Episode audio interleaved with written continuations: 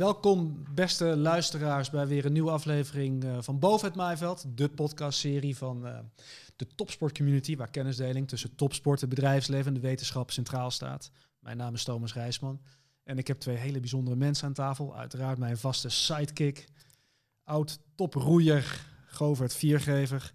En daar tegenover uh, een hele bijzondere gast. We zijn vereerd dat je er bent. Zwemcoach Jacco Verharen. Dankjewel. Ja, misschien wel een van Nederlands meest succesvolle coaches überhaupt. Je stond aan de wieg van heel veel Nederlands Olympisch zwemgoud. Pieter van der Hogeband, Ranomi Kromowidjojo, Inge de Bruin en nog vele anderen.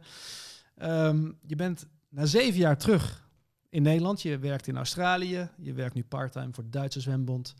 Ehm, maar je maakt nu tijd voor ons vrij. En we gaan het hebben over het thema kracht. Want dat is komend jaar ook het thema, het vaste thema van de topsport community. Uh, wat is kracht? Hoe voed je kracht? Uh, als je het over kracht hebt, heb je het ook over zwakte. Uh, hoe oud ben jij nu, Jacco?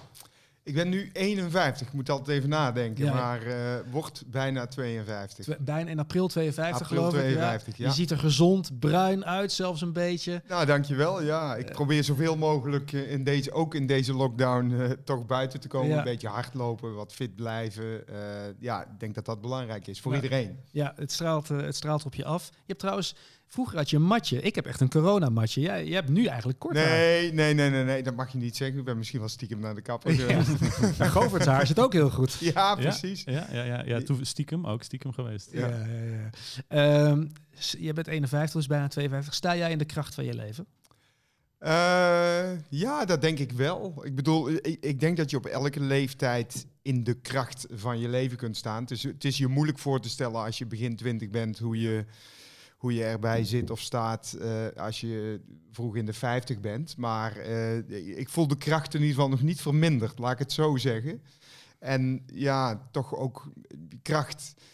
Wat ik wel echt merk, en, en dat, dat toch een beetje wijsheid komt ook wel met de jaren. Ja. En, da, en dat begin ik nu te merken. Hè? Oh. Dat je door, door wat meer levenservaring en ook om nog een keer aan de andere kant van de wereldbol gewerkt te hebben ja, dat je wat meer kennis en, en ja, kennis is één ding, maar, maar, maar toch een, een beetje levenswijsheid opdoet. Ja, een beetje meer zelfkennis ook misschien? Ja, zeker. Ja, absoluut. Uh, ik denk dat je als je wat ouder wordt, ik zit hier te praten als een oude man, maar als je wat ouder wordt, dan, dan reflecteer je toch wat meer op jezelf ook. En je, je, je hebt ook meer om op terug te reflecteren. Hoe deed ik dat toen ik begin twintig was?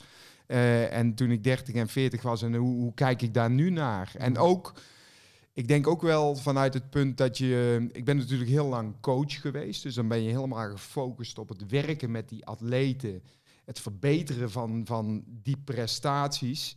Maar natuurlijk de laatste 7, 8 jaar ben ik van de badrand weggestapt. Ja. Uh, en werk ik voornamelijk met coaches. Dus ik zie ook heel veel andere mensen. En ook dat geeft weer tijd om, om te reflecteren. Want je ziet andere mensen eigenlijk het werk doen wat jij altijd gedaan hebt. En dan denk je van, goh, dit is interessant. Zo heb ik daar eigenlijk nooit naar gekeken. Of zou ik dat nu eigenlijk anders doen? Dus ja, het is een, in ieder geval een hele mooie fase in mijn leven, laat ik het zo zeggen. Maar Jacco, je bent al, hoe lang ben je al in de, in de zwemsport werkzaam? Uh, nu alles bij elkaar 30 jaar eigenlijk precies. Ja, ja dus 30 jaar kan je nog steeds zeggen dat je, dan, dan heb je al die wijsheid, die kan je toch in de eerste tien jaar ook al vergaard hebben? Ben je die laatste twintig jaar echt nog zoveel wijzer geworden? Nou, ik denk dat het verschuift. Uh, toen ik, ik herinner me nog, toen ik een jonge coach was, dan denk je alles, dat je alles kunt oplossen met trainingsprogramma's. Dus dan is je, je hele focus is ook, hoe maak ik de beste planning, hoe maak ik de beste training uh, uh, en dan het werk met die atleten uiteraard. Um, dat is zo'n beetje de eerste tien jaar. Hè? De, beetje de, de maakbaarheid van het uh, succes. Um, daarna ben ik me toch echt meer gaan druk maken ook over de mens achter de atleet. Ik, ik denk echt dat ik tussen mijn twintigste en dertigste daar veel minder oog voor heb dan wat ik, uh, dan wat ik nu doe. En de laatste tien jaar, uh, ook door het veranderen van rol, ben ik me ook veel meer gaan verdiepen gewoon in het fenomeen leiderschap. Dus, dus er zit ook echt wel een opbouw in, hè, van programma naar ja, people management, naar leiderschap. Mhm. Uh, en, en ik denk dat je daar ja, toch een aantal kilometers op de teller moet hebben, of jaren in die ervaring moet zitten. Om dat ook daadwerkelijk eens zo eh, te Ja, doen. En is dat ook de juiste volgorde, denk je? Is dat de manier waarop het pad moet lopen? Eh, nou, het is bij mij zo gelopen. Ik bedoel, ik, ik denk dat het heel moeilijk te voorspellen is eh, hoe, hoe dat voor anderen eruit moet zien. Ik vind wel dat vaak de jongere coaches waarmee ik nu werk, en, en daar ben je een soort mentor, word je daarvoor, eh, dat die vaak al veel verder zijn in hun ontwikkeling dan ik was toen ik begin twintig was. Ja. En dat heeft ongetwijfeld te maken dat. ja, je kunt je je nauwelijks meer voorstellen, maar toen ik twintig was, toen was er geen internet. Nee. Eh, toen was er geen, hè, je kon je niet even op YouTube klikken om te kijken van hoe ziet een perfecte borstkral er nu uit of, of hoe eh, denkt men andere mensen over krachttraining. Wat dat betreft is de wereld natuurlijk enorm veranderd en, en dus ook het werk van coaches is enorm veranderd. Dus ik ben wel eens jaloers als ik naar die jonge coaches kijk, wat zij al weten over ook persoonlijke ontwikkeling. Nou, dat was iets, daar was ik in mijn, eh mijn twintiger jaren helemaal niet mee bezig. Ik was gewoon trainer en dat was het. En het ironische is eigenlijk, dus eh, je, eh, aan het einde van jouw eerste fase, als we jouw carrière dus in drie fases, in drie fases van tien jaar onderverdelen, na die eerste tien jaar haalde jij meteen het allerhoogste. Je haalde wel het grootste succes meteen. Ja, nou ja. Dus je had die fase 2 en 3 niet nodig om op dat moment die gouden medailles te winnen met Pieter van der en Inge. Nee, niet als eh, coach en programmatisch. Daar heb je gelijk in. Je, je, je kunt daar natuurlijk heel ver mee komen. Maar dan ga je toch iedere keer de verdieping zoeken. Ik, ik, denk dat dat is misschien wel het woord. Dat je eh, je iedere keer wil probeert om, om, om jezelf te heruitvinden. Ehm, en, en de verdieping van je vak ingaat. En, en voor mij is dat echt verschoven. Ehm, zonder te zeggen van nou, ik, ik maak me niet meer druk over de trainingen. Want je moet natuurlijk nog wel, wel degelijk de juiste dingen doen. Eh, maar dat is een fase ja, dat je jezelf dat eh, eigen maakt. En, en misschien wel op zoek bent naar meesterschap in, in training. En dan wil ik niet zeggen dat je dat achter de rug hebt, want je kunt blijven leren. Maar dat je dan in de volgende fase ga je zeggen van ah, wat, wat kan ik hier eigenlijk aan toevoegen? En dat is de mens. En daarna ga je kijken, wat kan ik hier aan toevoegen? En dat is leiderschap. Dat is, dat is eh, de motivatie van grotere groepen. Wat zit er nou achter? Hoe reageren mensen op mij? En hoe kijken mensen eigenlijk naar mij? Nou, dat, die openbaring die heb ik pas eigenlijk in de laatste tien jaar gehad. Maar is dat ook iets wat jou dus nog steeds, waardoor het vak jou nog steeds kan boeien? Ja, ja, het is nooit klaar. Het is nooit af. Dat zul je ook gemerkt hebben in je eigen sportcarrière. Ehm, het kan altijd beter. Hè? Dat, dat streven naar perfectionisme, terwijl je weet dat het nooit perfect zal zijn.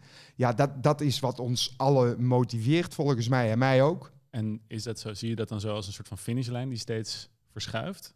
Ja, ja, ze zeggen heel eh, populair gezegd, there is no finish line. Hè? Ik bedoel, eh, iedere keer als je denkt dat je in de buurt komt, dan wordt die weer even verschoven. Dan krijg je een nieuw inzicht. En ik moet me ook gelukkig prijzen hè, dat je eh, eerst door je eigen ervaringen als coach, dan ben je de dingen echt een beetje aan het uitvinden, aan het pionieren. Eh, en zeker in de jaren negentig was dat zo. Ehm, maar daarna, door, door ook eh, met atleten het hoogst haalbare te halen, gaan er ook weer deuren voor je open. En, en dus kom je in contact met mensen die daar ook weer iets aan toe kunnen voegen. Hè. De eerste tien jaar van mijn carrière had ik geen bijvoorbeeld. Ik had nog nooit echt met een sportpsycholoog gesproken. Misschien wel eens een keer hier en daar, maar we hadden er nooit echt werk van gemaakt. Eh, nu, nou, nu komt de wetenschap, de technologie komt erbij. eh, dus dat blijft zich maar uitbreiden. En ik denk altijd, ja, what's next? Ja. Hè? Dat is eigenlijk het, eh, het volgende. Ik, ik zie Govert al een beetje schuiven op zijn stoel en hij pakt er een boek bij. We hebben afgesproken dat hij af en toe dat boek erbij zal pakken en daar eh, heeft hij highlights in gemaakt. Leg even uit, Govert, voor de mensen die luisteren en kijken. Wat heb je voor je liggen eigenlijk? Welk boek hebben we het over? Eh, boven water van eh, Jacco Verharen door Henk Verharen, De broer van. de broer van. En eh, ik heb dat gelezen en ik vond er eh, eh, zoveel, zoveel coole wijsheden in zitten dat ik dacht van ja, daar, ik kan ze gewoon, ik kan wel blijven strepen, maar Ja. ik wil er af en toe een paar uitpakken. En ehm, vooral omdat ze mezelf, ze, ze mezelf ge- getriggerd hebben. Mhm. En een van de dingen is dat, dat ik denk van ja, hoe kan je nou zo lang in een, in een vak zitten en zo lang top constant toppers afleveren. En dus dan moet je zelf ook wel iets tops in je hebben. Want anders, ja, ze komen niet zomaar toevallig op je, op je pad vallen. En even op de eerste pagina lees ik al, niets is voor mij zo mooi als mensen die hun droom najagen. Omdat je dat zelf ook hebt gedaan natuurlijk. Ja. En daaraan denk ik, is dat ook wat, je blijft, wat jou blijft boeien aan het, aan, het, aan het proces van een atleet begeleiden? Is, Ja. is, is dat je kracht, als ik heel even het bruggetje mag maken naar kracht? Eh, ik denk het wel. In ieder geval, het geeft mij kracht. Ehm, eh, ik heb me nooit zo bekommerd om, om het feit ehm, van... Ja, ga je wel of geen goud halen? Ehm, maar wat voor atleet heb je? Eh, en natuurlijk goud halen en zeker op een Olympische Spelen. Nou, dat is in onze sport in ieder geval het hoogst haalbare. En dat is hartstikke mooi. Maar dat is niet de drijfveer. De drijfveer is echt dat je iemand in je zwembad krijgt, eh, die dromen heeft. eh, en, en je kunt daarbij helpen eh, om die mensen om die droom te verwezenlijken. En ik niet alleen, maar ook de mensen, de experts waarmee je werkt om je heen. Dus, en daarmee ehm, ja, maak je eigenlijk de dromen van heel veel mensen waar. Hè? Iemand die, die geen trainer is, maar eh, op een andere manier bij een zwemcarrière betrokken is. Bijvoorbeeld een voedingsdeskundige, een krachttrainer, een fysiotherapeut, een fysioloog. Iemand die zich met biomechanica bezighoudt, dus de techniek. Nou, dat zijn allemaal mensen die je daarin in, in mee kunt nemen. Ja, en dat vind ik het mooiste wat er, wa- wat er is. Maar hoe ruik je of hoe zie je dat iemand een droom heeft? Hoe kan je dat onderscheiden van iemand die gewoon middelmaat gewoon lekker zijn ding doet? Nou, ja, ik, ik, ik denk, hè, ik bedoel, het, ligt voor de hand hier in de topsport community dat we dan toch even bij Pieter terechtkomen bijvoorbeeld. En laat ik die dan even als voorbeeld nemen. Want dat, was volgens mij bij hem ook wel het summum.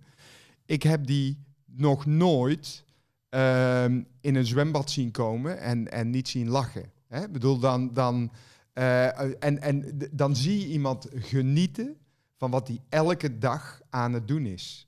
Eh, en ik, de, ja, dat herken je dus. Daar is, daar is geen beschrijving voor. Eh, Ranomi zit precies hetzelfde in elkaar. Die, die, die, daarom zwemt ze ook nog steeds. En waarom niet? Ze kan nog steeds het allerhoogste bereiken. Maar eh, als je goed naar dat soort sporters luistert, dan hebben ze het nog niet eens meer over die gouden medaille.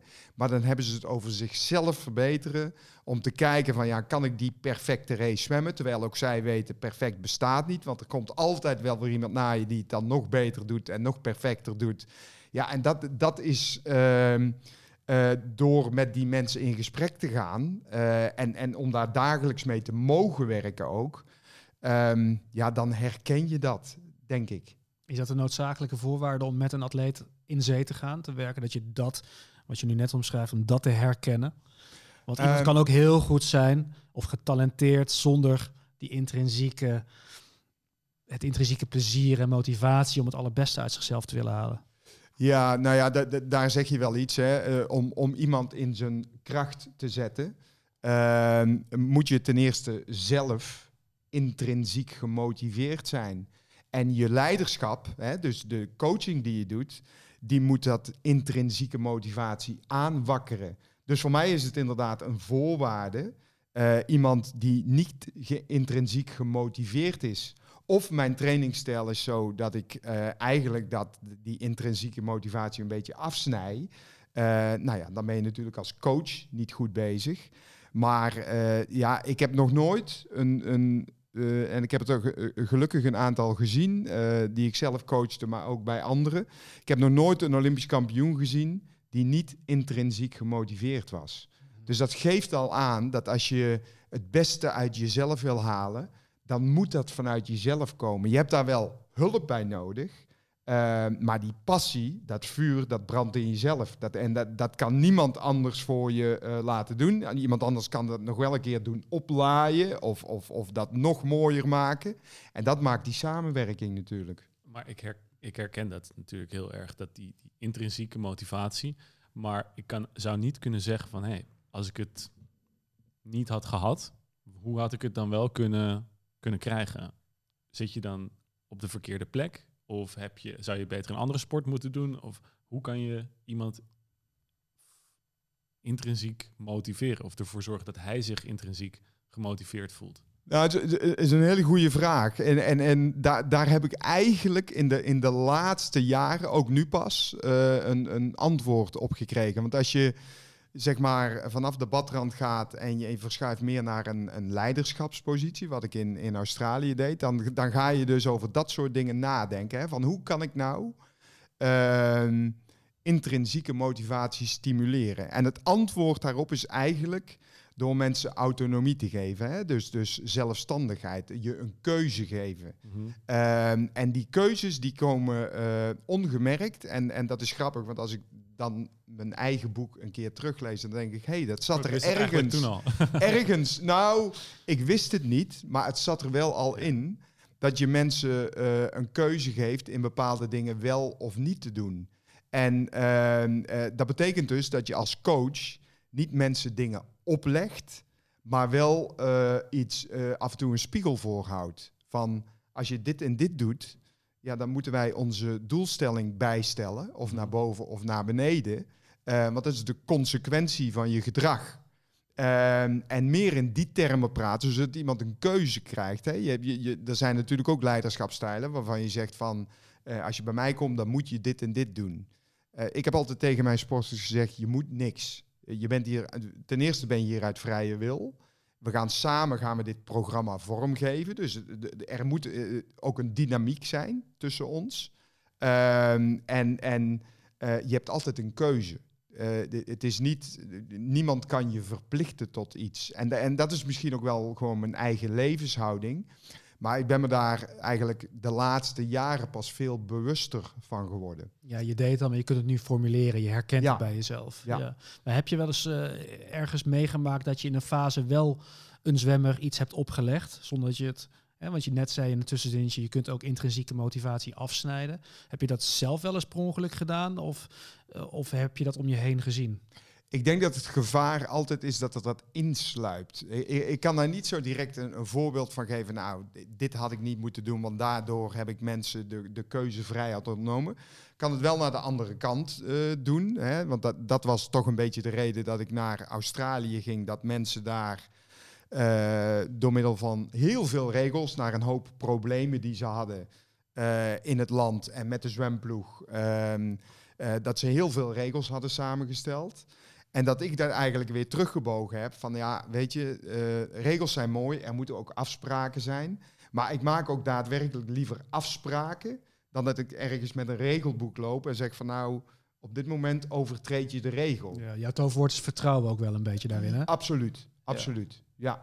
Ja, eh, Maar vertrouwen is normaal gesproken iets wat je wel eerst moet verdienen. Dus een atleet moet dat vertrouwen, neem ik aan, van jou verdienen. En laten zien dat hij die, dat hij die verantwoordelijkheid voor zijn eigen keuze, dat hij dat aan kan. En dan gaat hij natuurlijk ook af en toe de fout in. Ja. Hoe, hoe, kan je, hoe ga jij om met dat soort, met dat soort atleten die, die, die overduidelijk zelf dan die fout maken? Ja, ik, ik denk dat je ehm, hè, die, die zelfbeschikking of autonomie, eh, dat gaat natuurlijk in fases. Ehm, eh, en dan, dan ga ik toch weer even, alleen maar om het voorbeeld, maar terug naar Pieter. Toen ik met hem begon te trainen, was hij 15 jaar.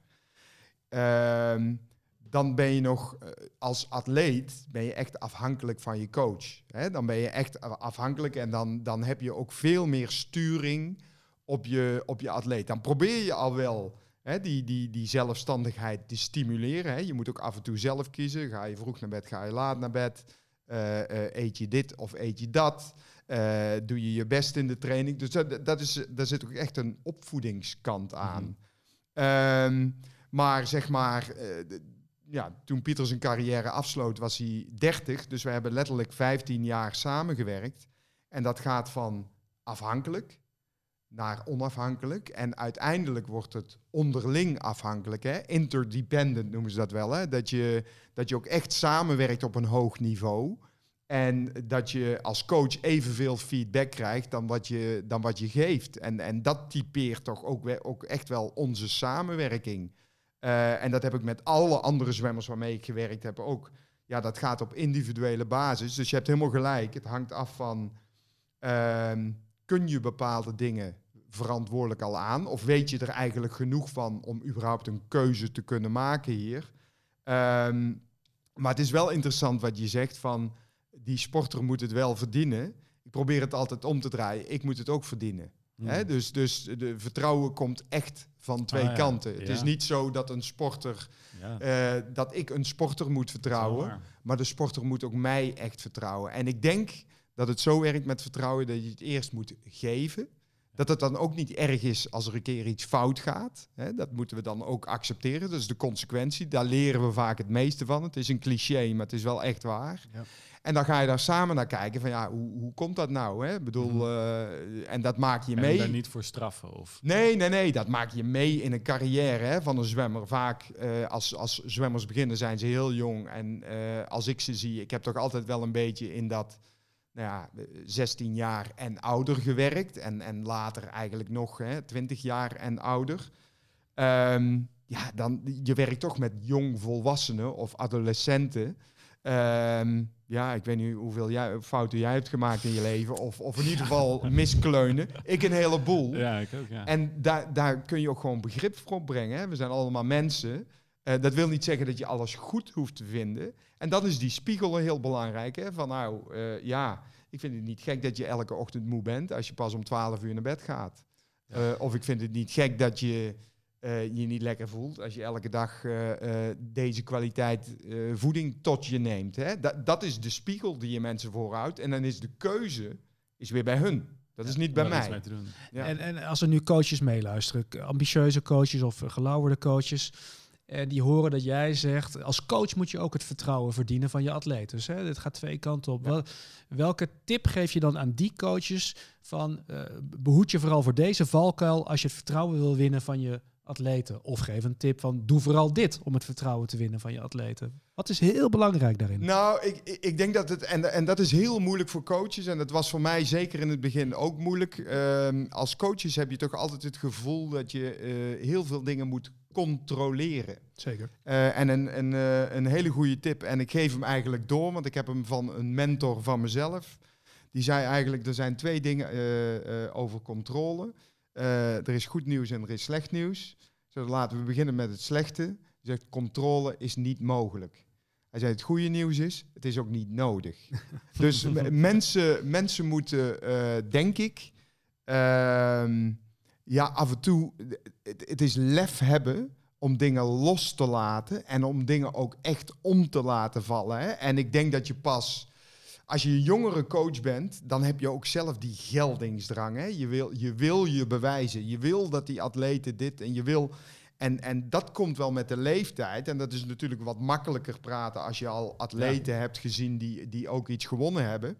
Ehm, dan, dan kun je dat ook wat makkelijker loslaten. Daarom is bijvoorbeeld, eh, en dat heb ik misschien in, in mijn beginjaren wel gemist, ehm, had ik ook liever wel een mentor gehad die dat soort dingen tegen me kon zeggen. Dus, dus dat- dat is mijn huidige baan. Hè. Of ik dat nu in Duitsland doe, of ik doe dat in Nederland of in Australië. Eh, dat is ehm, toch met die coaches ook reflecteren. En met name op dit soort dingen. Van ehm, de tip die ik ze ook wel eens geef van blijf af en toe eens gewoon weg bij die trainingen. Die, die, die atleten kunnen meer dan je zelf denkt. Je hoeft niet elke slag te zien. Je hoeft niet elke slag te corrigeren. Je hoeft niet iedere keer op je stopwatch te kijken. Laat ze het af en toe letterlijk zelf uitzoeken. En dan kom je terug in het bad. Ja. En dan ga, je, dan ga je in gesprek met hoe heb je dat nou beleefd? Wat heb je nou goed gedaan? Of wat heb je nou niet goed gedaan? En dan kun je natuurlijk het antwoord krijgen van ja, wist dat jij er niet was, dus ik ben ook maar niet gegaan. Eh, dat kan hè, in het meest extreem geval. Ja. En dan ga je het daarover hebben. En dan heb je het weer over de doelstelling. Van ja, maar goed, kom je dan in het bad omdat ik Precies. hier sta? Of wil je zelf iets bereiken? En ja, het klinkt allemaal heel flauw en heel simpel. Maar dat zijn wel de cruciale gesprekken die je dan met je, met je atleten hebt. Dus het is niet alles goed vinden. Maar het is wel durven om los te laten. Dus lef hebben om zoiets te doen. Ehm, dat is vaak de grootste horde die jonge coaches moeten nemen. Van eh, even niet het gevoel hebben dat je alles controleert. Want dat doe je toch niet. En je zegt dat je had geen mentor in het begin van je coachingscarrière. Je hebt het over een spiegel voorhouden aan je atleten. Maar ik denk dat het dan ook wel eens handig is dat die atleten zijn spiegel jou voorhoudt. Ja. Heb je daar voorbeelden van dat dat Ja, gebeurd zeker. is? Ja, ja, ja, ja. De- de- eigenlijk met al mijn atleten wel. Eh, die dan eh, op een gegeven moment ook denken van nou, ik denk dat de scherpte er gewoon even niet is. Hè? Dat je de. ehm, en, en dat is natuurlijk als, als coach, eh, word je elke dag zo'n beetje geacht om, om een. Ja, je moet een goede prestatie leveren. Die, die atleten die kijken naar je.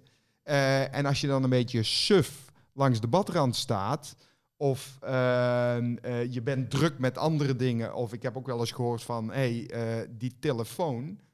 Eh, ik vind het niet prettig als je hier met je tele oh, je, je- de- meer op je telefoon staat te kijken dan naar mij. En dat zijn terechte eh, aanwijzingen. En dan denk je van, tje, ja, eh, het is goed.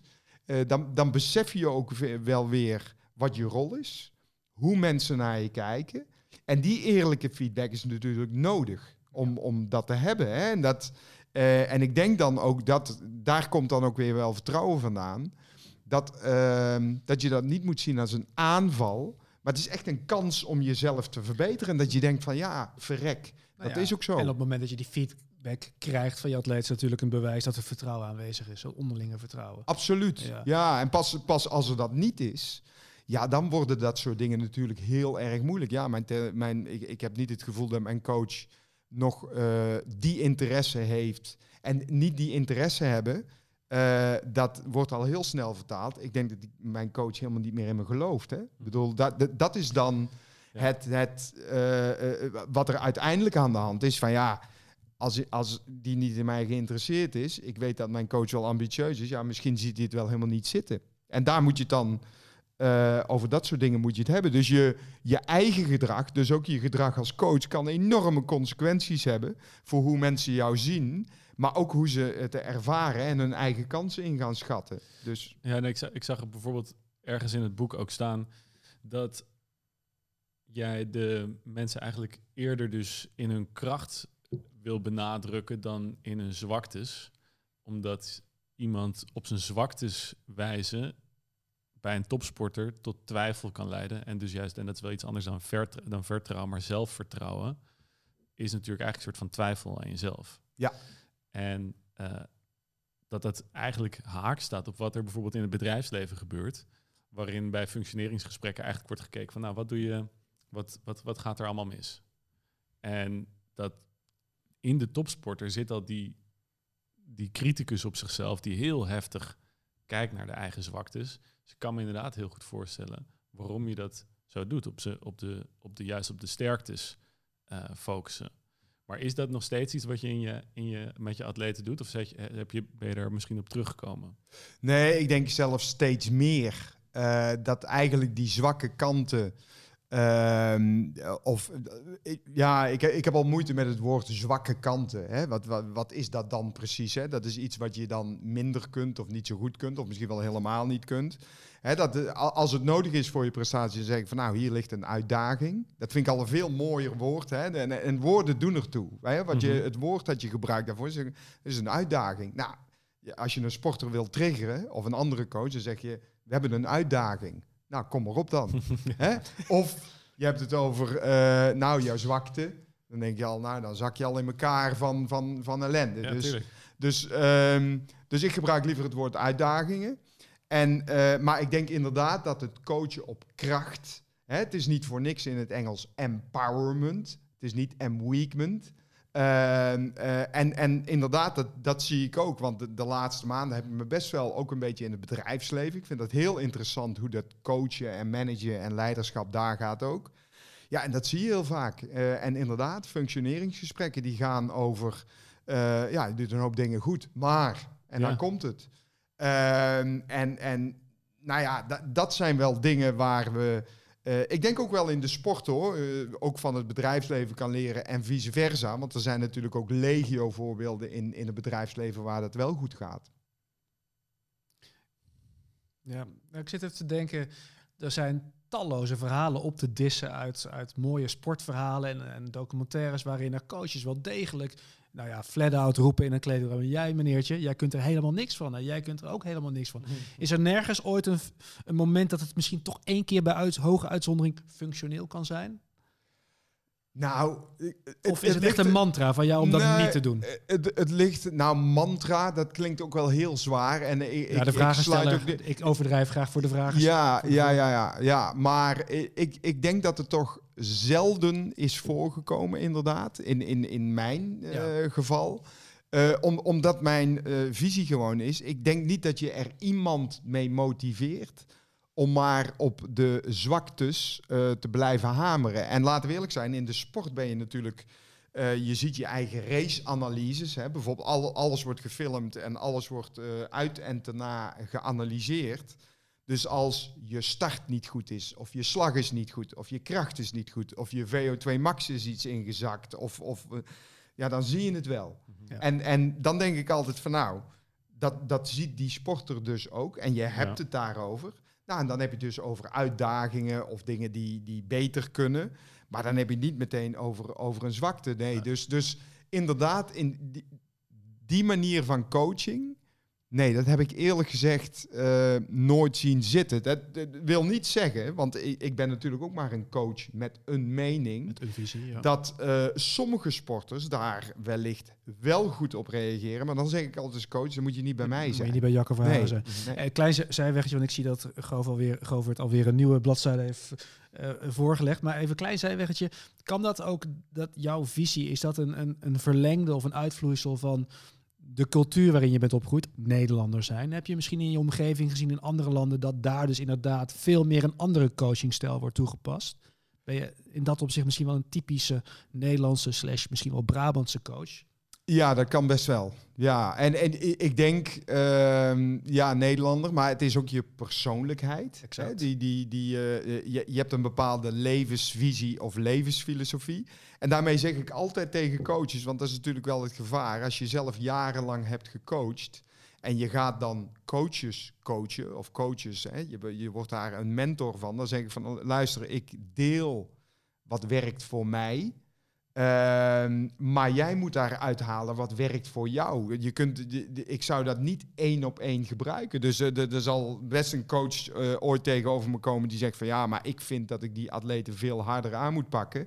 Het gesprek dat we dan hebben is waarom vind je dat? Dat vind ik eigenlijk nog veel belangrijker dan dat je dat doet. Ehm, en en eh, dan ook eh, samen eh, daar een gesprek over hebben en denken van hé, hey, daar zit wat in. Misschien in die situatie zou ik dat ook wel gebruiken. Eh, maar dan weet ik ook zeker dat zo'n coach ook wel iets oppikt van ja, misschien doe ik dit wel te vaak. Of de, het gaat ook vaak op de manier waarop je het doet. En wat voor relatie heb je met een sporter om te zeggen van ja, dit was gewoon niet goed. Kijk, als het gewoon niet goed is, mag je dat rustig benoemen. Dat vind ik niet eens negatief. Maar het gaat natuurlijk wel om de manier waarop je dat doet. Mhm. Ja, ja, dus het eerste stukje wat je aanhaalde uit het boek was hè, dat die de droom waarmee je coach wordt of als leed. Is er, is er nog iets wat, wat is blijven plakken bij je, Goof, als je het boek doorbladert, een gevoel wat is overgebleven? Mm, nou, sowieso wat ik, wat ik erg cool vind en wat een, wat een inzicht van mij was, en het gaat niet per se over dit boek, maar als ik nu een boek lees wat geschreven is eh, uit de ogen van een coach. Ik heb als atleet eigenlijk alleen maar boeken gelezen die gingen over eh, uit de ogen van een atleet. En de atleten die dan een, waar een biografie over geschreven werd. Heel interessant natuurlijk om dat te kijken. Maar dit was het eerste wat ik las vanuit het perspectief van een coach. En toen dacht ik van shit, had ik veel eerder moeten doen.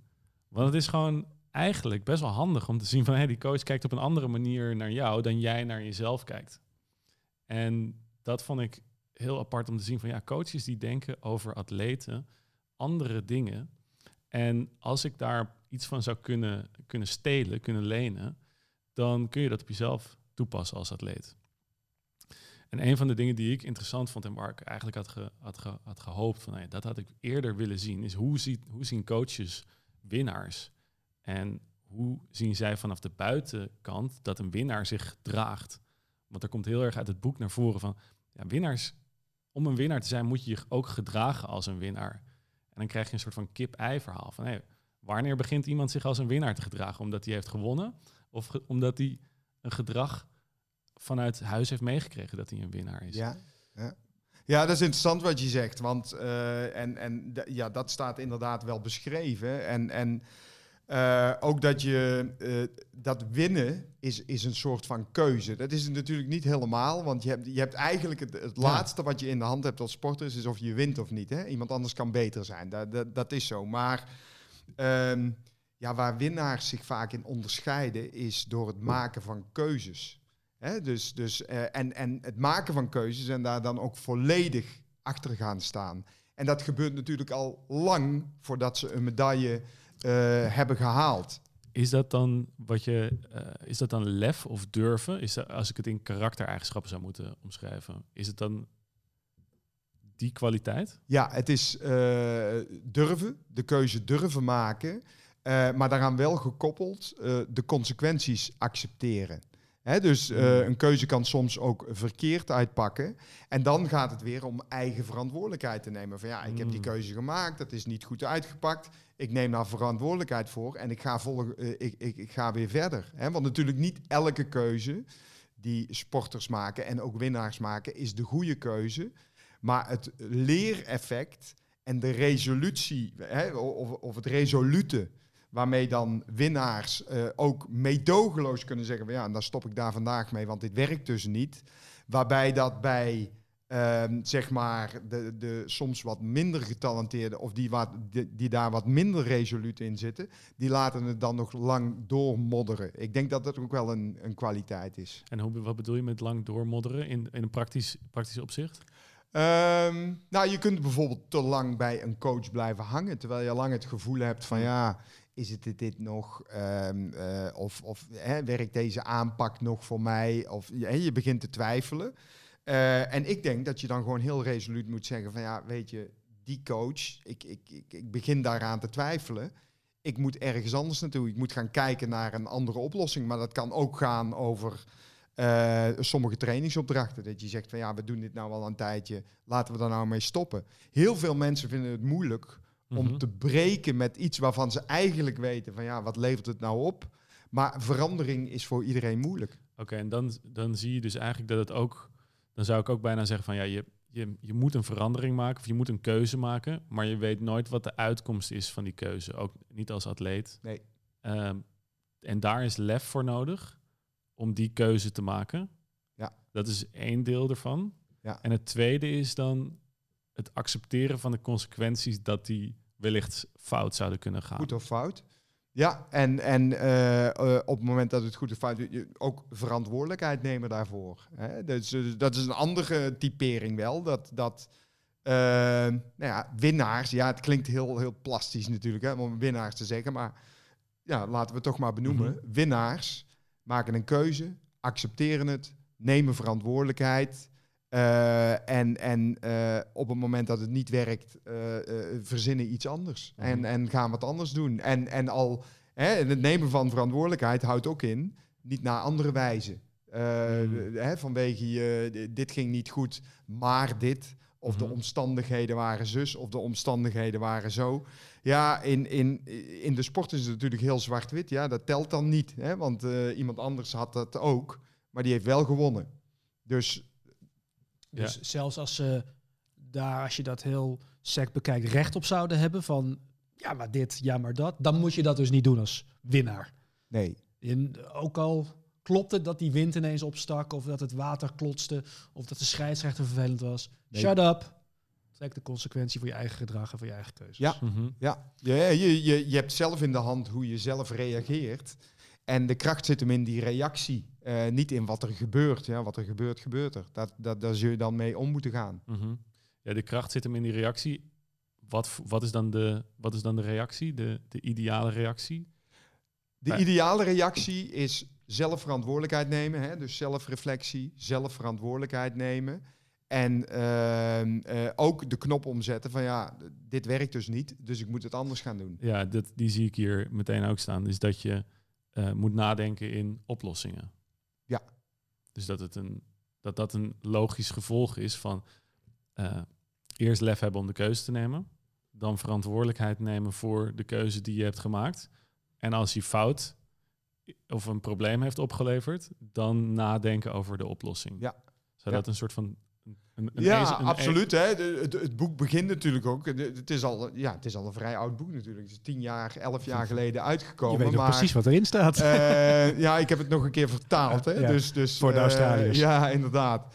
Eh, dus da- daarom weet ik het. Maar het begint ook eh, uiteindelijk, en dat zijn waarschijnlijk wel de, de kernwoorden. Het is dromen, durven en doen.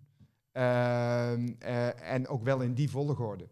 Hè? Dus, dus, eh, en dat is continu eh, groot dromen. Hier Ja. wil ik komen.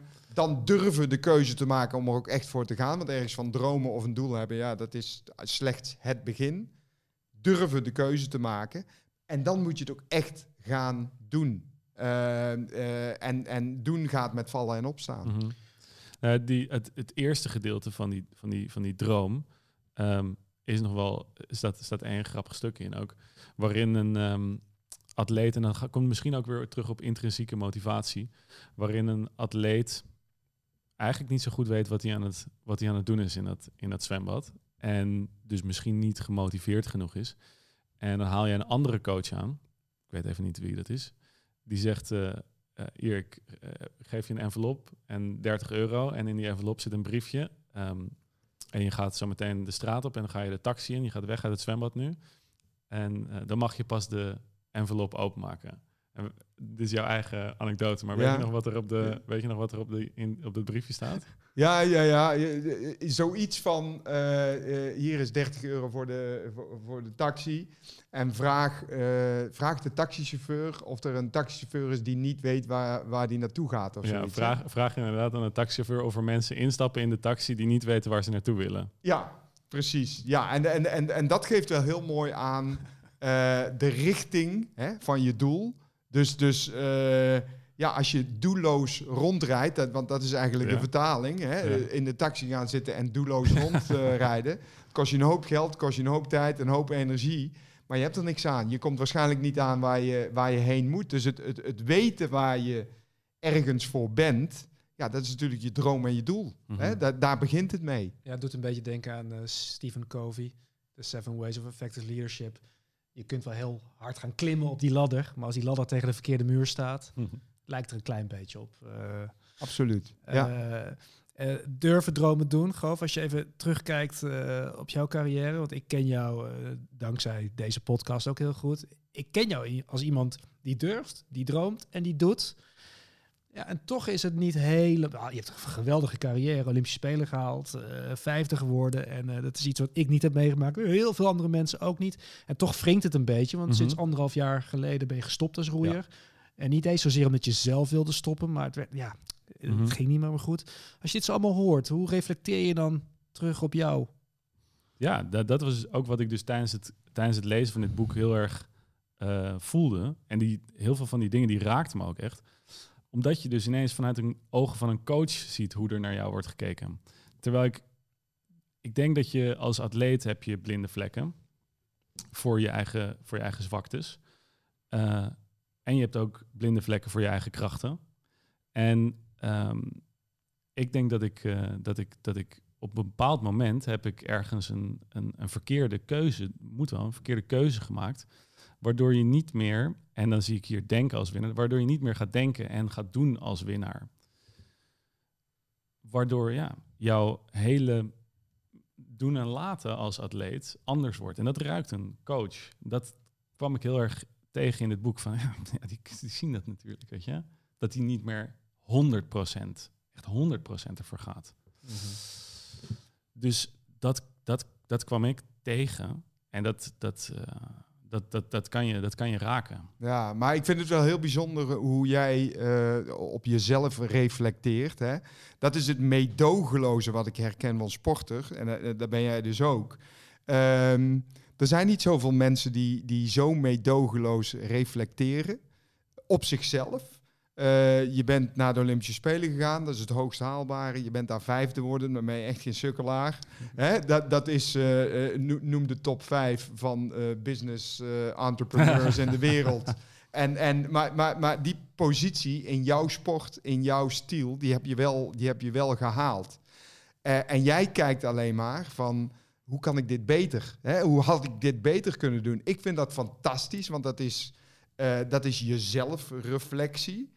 Ehm, en, en, maar dan zie je al, hè, dus je, je vroeg een tijdje geleden van, nou ja, waarom benadruk je het, het, eh, de zwaktes eh, minder en, en ga je meer uit van kracht? Nou, Als je dus een coach bent, dan heb je te maken met dit soort atleten die echt het absolute van zichzelf eh, willen. En ook in de top van de wereld zitten. Als je, als je vijfde wordt op de Olympische Spelen, ben je top van de wereld. Ehm, en, en dan heb je een coach nodig die af en toe dit soort gesprekken heeft en zegt van... hey, luister eens, eh, eh, er kunnen altijd dingen beter. En we gaan samen kijken hoe we dat doen. Maar die, die innerlijke criticus, die moeten we even uit gaan zetten nu. Hè? Dat is, eh, het is goed om te reflecteren, kritiek te geven, ook op jezelf. Maar, je- maar ik hoor het je doen en ik denk van wow, eh, ja, dat is, dat, is, dat is vrij heftig, toch? Mm, ja, ja, ja. Ja, Ja, ja, maar dat brengt je natuurlijk ook die. En, en, en dat vind ik nog een, nog een andere interessante. Dat het, dat het vaak vanuit een soort van een, een, een drive eh, komt die, die gestoeld is op een soort van pijn. Van oeh, ja, ik wil, ik wil die beste zijn. En als ik dat niet ben, dat doet pijn, die gedachte. Ja. Dus je wil, je, gaat, je wordt de hele tijd die richting opgedrukt. En terwijl je voelt van shit, ik ben, ik ben nu, nu die kant, word ik, word ik opgedrukt Ja. door jezelf. Ja. Want jij bent, je zei je bent, het is uiteindelijk afhankelijk van je eigen keuzes. En ik ben heel erg benieuwd eh, om naar, naar wat doe je als je merkt dat een atleet die kant op aan het gaan is, doordat hij zichzelf ja, de, de verkeerde kant op aan het laat gaan. Hoe krijg je zo iemand weer het rechte? rechte ja nou ja, met de verkeerde kant bedoel je eh, of de, de, de, de negatieve kant van Ja. het, het loslaten of de, de innerlijke drive verliezen? Of Ja, wat? nee, bijvoorbeeld dat je, dat je voelt dat iemand mm, meer ja, vanuit negativiteit zichzelf probeert te motiveren. eh, in plaats van dat het vanuit positiviteit komt. Wat jij doet met vanuit je kracht iemand in zijn kracht zetten. Terwijl een atleet die kan ook zichzelf oppeppen door. Nou ja, jij noemde net al een coach die zegt: Je bent een lul, je bent een klootzak. En dan vanuit boosheid komt er ook een bepaalde energie vrij. Ja. Nou ja, ik, ik denk, en, dan- kan ik eh, dus echt voor mezelf spreken, ehm, eh, door eh, positieve coaching. Dus, dus ik denk dat coaching ook iets is van successen op elkaar stapelen om uiteindelijk zo hoog mogelijk te komen.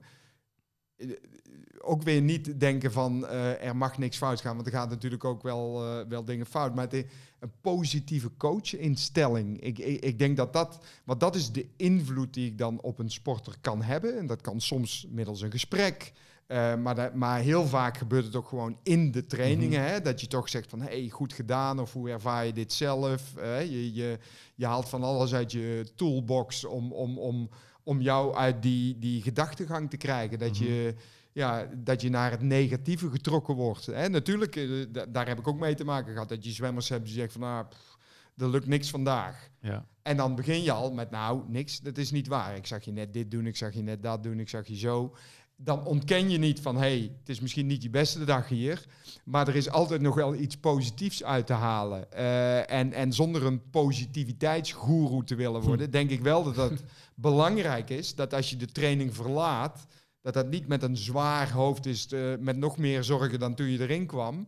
Maar dat, ik denk dat je daar een coach voor hebt om je Mhm. daar eh, bij te helpen. Ja.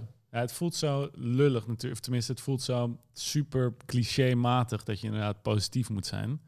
Maar als eh, niet-topsporter weet, weten veel mensen niet hoe zwaar het is om, een, om in een trainingsprogramma te zitten waarin je hele lichaam en geest worden afgebroken om opnieuw opgebouwd te worden. Dus kan je op zo'n moment niet eens zien dat het, dat het ook een positieve kant heeft. En dat is denk ik eh, inderdaad wat atleten dan missen. Als ze, als ze niet een coach hebben die op positiviteit gaan, gaat, gaat, Ja, en wat, en, en wat dan heel vaak helpt, hè, is, eh, en dat heb ik zelf als, als coach ervaren, eh, maar ook met sommige atleten, dat als je als coach, eigenlijk zou je dan als atleet in staat moeten zijn om even uit je programma te stappen. Eh, echt even uit die modus en, en doen wat ik doe, een aantal andere coaches en in dit geval een aantal andere atleten te zien. Want daardoor krijg je die reflectie en dan denk je wat ben ik nou Ja. eigenlijk aan het doen? Het is ook heel moeilijk als je helemaal in die cocon zit, in die focus, hè, die laserfocus van die prestatie. Ik moet elke dag beter. Hè, wat, jij, wat jij zegt van, ik, ik, ik, ik roei me de vernieling in om uiteindelijk toch nog uh, beter te worden. Dat je daar even uitstapt. En die tijd die gunnen we elkaar vaak niet. Hè? Want mm. de coach is uh, dan bezorgd van ja, maar als je even ja, niet traint, wat uh, gebeurt er dan? En als atleet word je dan ook bezorgd, ja, als ik even niet train, wat moet er dan? Maar dat is eigenlijk wel de remedie om, om uh, goed te kunnen reflecteren, is om er even van terug te stappen. Hè? Er, zijn, er zijn zat sporters en coaches die ik heb gezien die, die even de sport hebben verlaten, omdat ze het even fysiek, mentaal, alles bij elkaar niet, niet aankonden. En die komen dan echt sterker terug. En met een, een iets wijdere blik uh, op van, nou, ik heb me daar in het verleden allemaal zo druk over gemaakt. Waar, waar ging dat eigenlijk over? Hè? En hoe, hoe, hoe, hoe doe je dat? Hoe, kijk, uh, hoe lang moet je er dan uit om dat te kunnen ervaren? Want ik weet wel dat als ik op vakantie ga, dan duurt het eerst uh, drie dagen voordat je een beetje bent ge, geland weer. En dan moet je eigenlijk alweer terug in. Heb je het als topsporter toch altijd weer het gevoel van hé, hey, ik ben niet aan het trainen, ik moet weer terug. Voordat je eigenlijk die wijde blik hebt. Uh, ja, ik, dus dat is ook, dat is inderdaad geen kwestie van drie dagen. Hè, zo van pak maar even drie dagen rust en dan komt het wel goed. Hè. bedoel, dat, dat is een natuurlijke reactie van een coach. Want die mhm. maakt zich alleen maar druk over uh, controle. De, de resultaat. En, en hopen de controle te houden. En toch maar die training doen, want dat is heel belangrijk. Terwijl, uh, en dat heb ik inmiddels ook wel geleerd, het is dan, dan heb je het echt over maanden. Ik zou zeggen een half jaar. Hè? Je, je, en dat, ook dat weer, hè? dat heeft weer consequenties. Want mm -hmm. elk jaar of elk half jaar is er wel weer een toernooi of een, een WK, een EK, uh, die, die, je, die je eigenlijk niet wil missen. Maar misschien is dat dan wel de consequentie die je moet aanvaarden en zeggen van ja weet je, als ik zo doorga, dan ga ik me echt de vernieling in roeien. Dan blijf ik dat doen. Mhm. En laat ik mezelf nou eens de kans geven. En dan zijn er twee mogelijkheden. Of ik zie de wijde wereld en ik denk van, nou, die is eigenlijk hm. veel leuker. Ik ben weg hier. Nou, dan heb je nog steeds de goede keuze gemaakt. Of uh, je ziet van, uh, luister, uh, het is... Um, ja, de manier waarop ik die sport beleef, dat is gewoon niet gezond. En, en niet gezond, dan bedoel ik dat gaat mij zo niks opleveren. Dus je, je, komt, je komt als een wijzer man terug. Ehm, en je gaat het met een andere intentie je sport beleven. Ik denk dat dat, mhm. nou ja, dat zijn de twee keuzes die je hebt. En ze zijn allebei goed, denk ik. Mhm. En als ik me niet vergis, Pieter van de Hogeband, eigenlijk naar ieder groot toernooi of Olympische Spelen ging hij er even uit, toch? Ja. Op een andere manier leven, trainen, oh zwemmen, ja. Hoe, ja. Lang, hoe lang ongeveer? Nou, we spraken altijd af drie maanden. En dan, komt er, dan spreekt even de coach in mij en dan er altijd zes. Oh, ja. Want dan zei ik in, in november van nou, uh, de drie maanden zijn voorbij. En ja, ik heb nog even nodig. En dan moet je ook, en, en, dat vond ik ook mooi, die dynamiek, dat hij dat eigenlijk ook zelf reguleerde. Ja. Zo van, met als consequentie... Uh, ja, dan hadden we in dat jaar daarna uh, de wereldkampioenschappen. Uh, en, en, en, dan werd het hard werken om, om in te lopen. En hij heeft heel veel medailles gehaald op WK's, maar nooit goud. En dat is dan de consequentie. Nou, ik denk dat als je elke Olympische sporter vraagt, zou je al je uh, wereldkampioenschappen medailles inleveren voor één Olympisch goud, dan zegt iedereen ja. Dus dat is de keuze die je dan maakt. Hè? Dat, dat, nou ja, en daar hebben we ook nooit spijt van gekregen. Maar natuurlijk wel eens over gesproken van ja, uh, hè, want natuurlijk op dat WK, een jaar na de Spelen, dan ging hij wel voor goud. Maar dan moesten we ook zo eerlijk zijn van ja, weet je, uh, we, we, lopen ook echt al op het randje. Als jij in februari pas begint te trainen voor een toernooi wat in juni begint, ja, dan kan het wat moeilijker worden. Nou, en zolang we dat allebei maar accepteren en ook begrijpen, dan hoef je daar ook niet te moeilijk over te doen. Maar had hij dan nooit het idee dat hij eh, heel veel liet liggen? Of dat je een soort van angst hebt van, jezus, als ik er nu een half jaar uit ga, uh, ja, dan is straks het WK. En dan win ik misschien niet.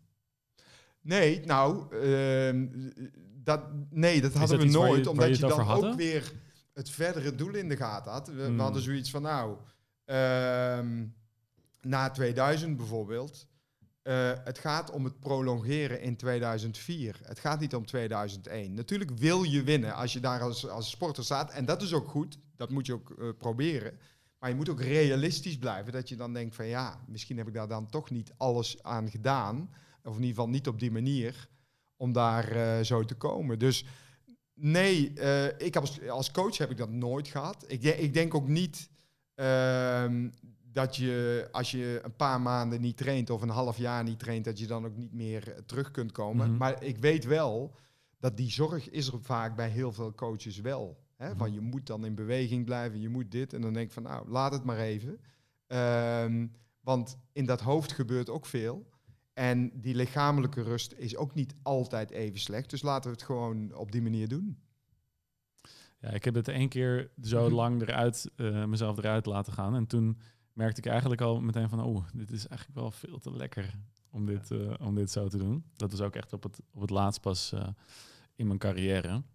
En ik merkte veel al dat je inderdaad, wat jij net beschrijft, dat je op een ongezonde manier met je, top, met je, met je sport bezig bent geweest. Dat je daar ja, te vaak aan jezelf voorbij bent gegaan. En een van de dingen die ik ook in je boek zie is, is, is heel erg van ja, bij jezelf, bij jezelf blijven. En het klinkt weer typisch als zo'n als zo'n heerlijke dooddoener. Eh, maar ja, als, als sporter moet je dat blijkbaar ook even goed doen. Ja. Bij ja, jezelf nou ja, kijk, eh, we, we hebben, hè, het thema is kracht. En ik denk dat je alleen maar in je kracht kunt staan als je echt jezelf kunt blijven. Dat betekent niet dat als je jezelf blijft en dat je je van alles maar kunt veroorloven, van alles maar kunt doen zonder dat mensen er iets van vinden. Maar dan bedoel je echt bij je, hè, je persoonlijke zelf. In ieder geval geen rol gaan spelen om andere mensen te pleasen. Daar gaat het Mhm, eigenlijk over. hè. mhm. Dat, je, dat zie je vaak in teams. Ja, Dat mensen dan eh, Ja. altijd maar met dat masker eh, oplopen. Maar door een masker, en dat weten we nu ook, kun je niet zo goed ademen. Hm. Dus op een gegeven moment kost je dat zoveel energie.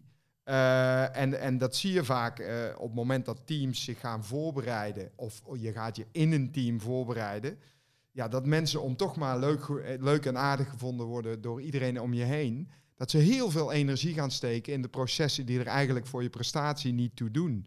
En dat wordt eigenlijk bedoeld met dat, dat hoofdstuk. En, en ja, vind je kracht, blijf jezelf. Ja e- energie steken in zaken die er niet toe doen. En is dat, dat, dat is energie die je bedoelt met het voordoen van jezelf zoals je eigenlijk niet bent? Of het, eh, het, het pleasen van andere mensen? Ja. Is dat wat je ermee bedoelt? Ja, ja, ja, absoluut. Stel je voor dat wij dit interview zitten doen. Daar gaat en, e- echt en, en we gaan zitten. ons zorgen maken over hoe dit eh, morgen zal landen. Of wat andere mensen daarvan vinden. Dan denk ik altijd, kan mij dat schelen? Hè, we hebben een gezellig gesprek, het is hartstikke goed. En, en wat andere mensen ervan vinden, ja, daar heb je geen invloed op. En dat is eigenlijk de filosofie die, denk ik, in dat hele boek eh, voorkomt. Eh, het, is alsof we dat boek aan het verkopen zijn. Het is, het is niet meer te koop. Dus, eh, ja, leuk, leuk dat je het nog even laat zien. Tien jaar te laat, zeg dan. deze, deze kunnen jullie kopen, jongens. eh, Ja. 500 euro. Ja, precies. Eh, collectors item, zometeen gesigneerd. dus, dus maar, maar dat echt bij jezelf blijven en ehm, eh, ja, en jezelf, je eigen gedrag niet uit het oog verliezen. Ik, vind- ik vind dat e- enorm belangrijk. Mooi, mooie ehm, eh, slotwoorden wat mij betreft, want we zitten al eh, tegen het uur aan. De podcast vliegt voorbij. Je mag maar één keer per jaar een masker op en dat is met carnaval. Dat weet je als geen ander. eh. Ja, dat, eh, Dat- dat is ook dat zo. en dat wel. is ook moeilijk ademen en zeker moeilijk drinken. Zeker weten, ja. Ehm Grover, dankjewel. We hebben twaalf afleveringen gemaakt van boven het maaiveld voor de topsport community. Twaalf super interessante ehm, gesprekken die we gevoerd hebben. Eh dankjewel voor je, voor je sidekick zijn. Dankjewel voor je openheid vandaag ook. Je, je kwetsbaarheid die je toont aan, eh, aan eh, Jacco. Dankjewel dat je onze laatste gast voorlopig wilde zijn. Ik hoop dat je het leuk vond. Ehm dankjewel voor je inzichten. Eh dankjewel nu weten we allemaal wat jouw kracht is en wat kracht volgens jou is. Goof, wil jij nog iets zeggen voordat we gedag zeggen? Ik heb onwijs veel, veel, veel inzicht gekregen uit deze series. En ik hoop, ik, ik hoop dat, ik ze, dat iedereen ze eh, luistert en nog terug kan luisteren. Want het zijn, zijn afleveringen waar gewoon verborgen, verborgen pareltjes in zitten. Van mensen die in het, eh, in het vak gewoon het aller, aller, allerhoogste hebben behaald. En eh, ja, ik heb in mijn carrière ook een hele hoge, hele hoge prestaties behaald. En dat is vooral omdat ik heb gekeken naar mensen die dat al een keertje eerder hebben gedaan. En kijken wat hebben zij gedaan, wat kan ik daaruit halen. En zo hoop ik ook dat mensen deze afleveringen luisteren. Nou ja. En dat ze nog eens terugluisteren. Ja, Jacco, je hebt er ook een paar geluisterd, hè? Ja, absoluut. Ik, ik vond het geweldig. Dus ik, ik kan maar eh, alleen maar zeggen, jongens, gefeliciteerd met een, een geweldige reeks.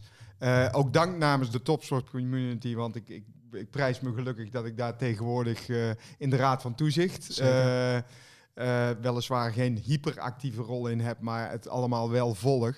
En ik vind het een, een fantastisch initiatief. En, en als je kijkt naar de topsport community, het bij elkaar brengen hè, van sport, wetenschap, eh, eh, bedrijfsleven en vaak ook nog wel een stukje cultuur. En wat kunnen we van elkaar leren? Nou, ik denk dat de topsport community zich gelukkig mag prijzen dat jullie dat op zo'n mooie manier bij elkaar hebben gebracht en, en zo mooi hebben verwoord. Dus eh, namens hun, al mag ik dat eigenlijk niet doen, dankjewel. Nou, dankjewel jongens. Dankjewel. Dank eh, luisteraars, dank, dank kijkers. Blijf vooral de Topsport Community volgen op allerlei kanalen, online, Twitter, Instagram. Er komen nog hartstikke mooie evenementen aan waarin heel veel kennis wordt gedeeld en die de moeite waard zijn om te blijven volgen. Tot snel, wie weet.